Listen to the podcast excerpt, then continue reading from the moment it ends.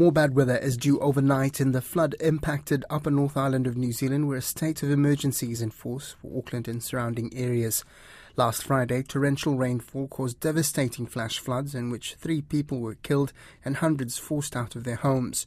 Finau Fonua has been out and about in Auckland speaking with people in affected communities. More flash floods are expected in the north of Auckland over the next 24 hours. It all began last Friday after torrential rainfall throughout the day, followed by a sudden downpour late evening, caused rivers to overflow, submerging entire streets and swamping hundreds of homes. Mangere, a predominantly Pacifica neighborhood, is among the worst affected suburbs. Mangere resident Luisa Opataya said her home was flooded while she was still asleep. I took a nap about 7:30 p.m and I woke up at 8:30 p.m. and when I got off my bed, I splashed into the water on the ground. So it was already up to um, halfway up my calf, almost to my um, knees, and the whole um, so three rooms in my house were flooded.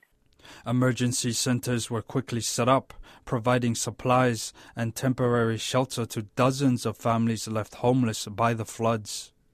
One of the busiest centres still is the Mangere Memorial Hall in Manukau. Auckland Councillor Alf Filipaina, who has been helping to organize relief efforts, says many families are continuing to arrive at the hall, requiring basic goods and household items ruined by the floods. Heaps of families affected. There's, there's heaps. That's why we've been busy um, over the last uh, well, since Sunday when we set up at uh, another location, we've been busy all the way through.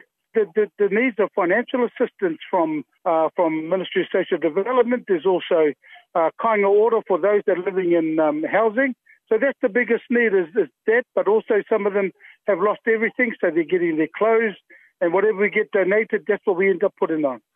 Luisa Opataya says she's now moving out of her house as it is too hazardous to live in. But I am going to have to move out because I have no power and no gas.